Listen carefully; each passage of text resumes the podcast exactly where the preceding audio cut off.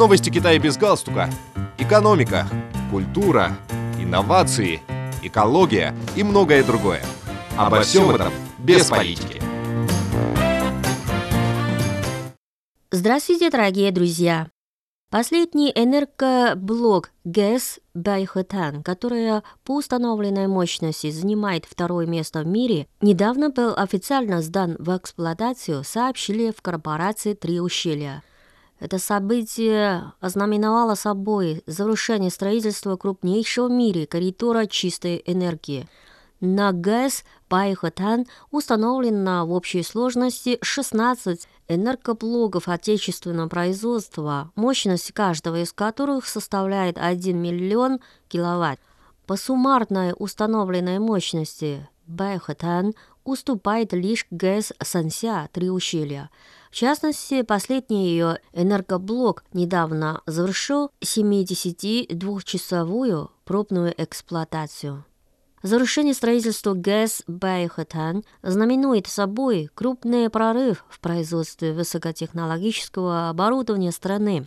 Всемирная история развития гидроэнергетики ранее не знала столь мощных энергоблоков, поделился председатель правления корпорации Лей Мингшан. По его словам, сдача в эксплуатацию ГЭС Пэй Хэтан имеет большое значение для урегулирования энергетической структуры страны, строительства экономического пояса реки Янцзы и скоординированного развития региональной экономики.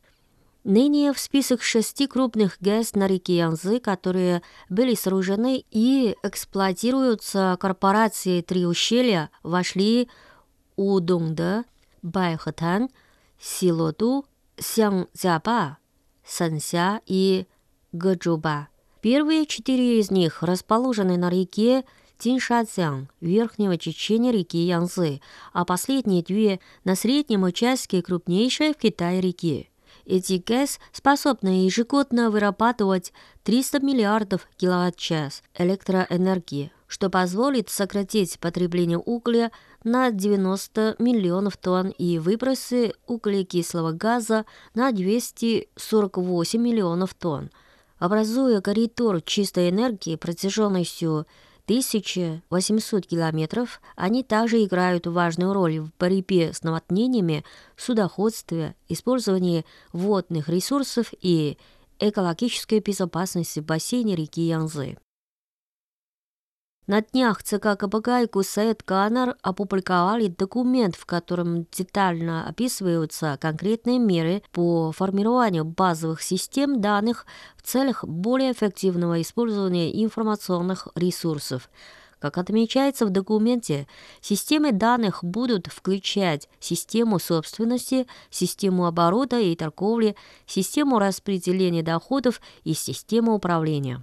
Они будут сформированы с тем, чтобы справиться с новыми вызовами, связанными с данными как новым типом факторов производства.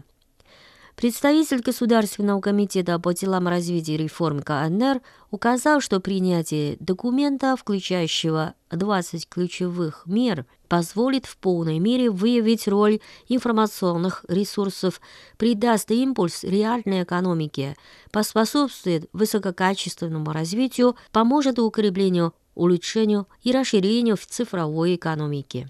Принятие документа будет способствовать максимально широкому доступу к выгодам, которые приносят развитие цифровой экономики, будет стимулировать всеобщее процветание, а также повышать эффективность управления информационными ресурсами и модернизировать систему и потенциал государственного управления.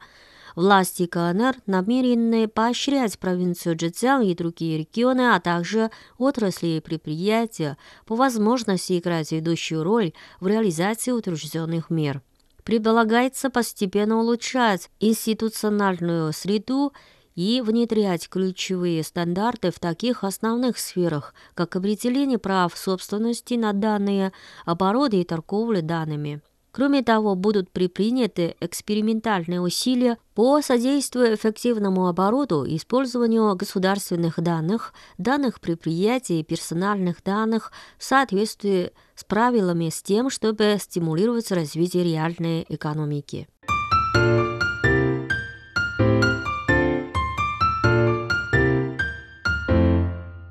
Дорогие друзья, мы передавали последние новости Китая. Спасибо за внимание. До новых встреч.